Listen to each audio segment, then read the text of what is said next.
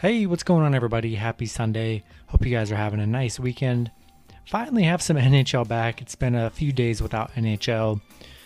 Got one matchup on this NHL slate. Before I get started, go and like and subscribe, guys. Support the channel. You guys have been great.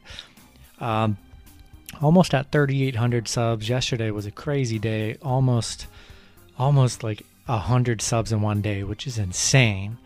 Um, I usually average that about a week, so huge numbers. It's awesome. Love you guys.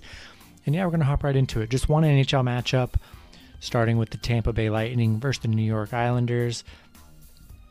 Tampa Bay opening up as favorites at minus 200. The Islanders plus 170 with the over under at 5.5. You know, the Islanders coming off that Boston series win, they looked really good in that series. Um, yeah, winning four to two, which you know I don't think they really had a chance in that series early on, down 2-0 or not down 2-0, down 2-1, and uh, I thought it was over, and they just really came back. Finished out the series really strong, played strong too. Tampa, pure dominance over Carolina. I thought Carolina would give them somewhat of a fight, but uh, there was really no hope in that Carolina game. It's going to be a very fun series here. Uh, the Islanders have struggled against Tampa Bay here, just two and five in their last seven against Tampa Bay, three and eight on the road against Tampa Bay. So they've definitely had their struggles against Tampa Bay here. Tampa Bay eight and three at home against the Islanders. Um, currently five and one in their last six. I mean, both teams playing really well coming into this game.